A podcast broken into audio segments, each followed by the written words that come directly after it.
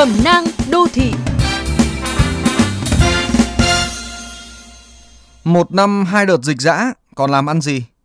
Bọn trẻ con năm nay thiệt thòi quá, học hành thi cử lận đận bấp bênh. Các bạn thân mến, những than phiền như vậy hẳn đã không còn lạ khi dịch bệnh Covid quay trở lại phức tạp ở nước ta. Từ anh xe ôm, chị hàng nước đến các anh nhân viên tiếp thị, các chị chăm sóc khách hàng. Cũng dễ hiểu và đáng cảm thông bởi đó là những nỗi lo có thật.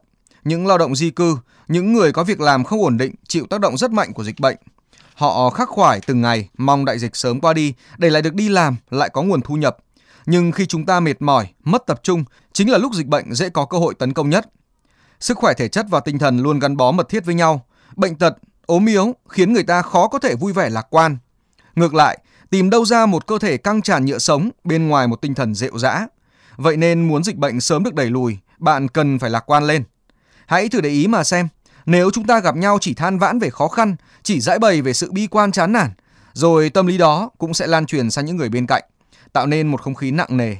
Trong khi bạn quên mất rằng mình vẫn đang may mắn hơn rất nhiều người xung quanh, có một cơ thể khỏe mạnh, một việc để làm, một mái nhà để đi về. Đối với nhiều người, đó là cả niềm ao ước.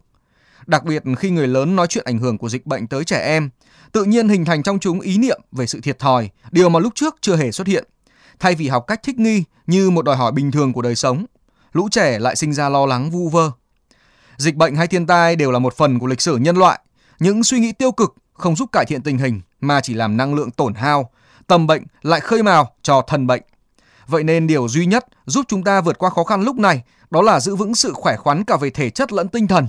Bạn không đơn độc, cả cộng đồng đang đùm bọc lẫn nhau cùng vượt qua gian khó. Đừng chỉ nhìn thấy giọt mực đen mà quên mất cả tờ giấy trắng. Không ai lựa chọn được hoàn cảnh sống, nhưng lựa chọn cách đón nhận cuộc sống như thế nào là điều nằm trong tay bạn.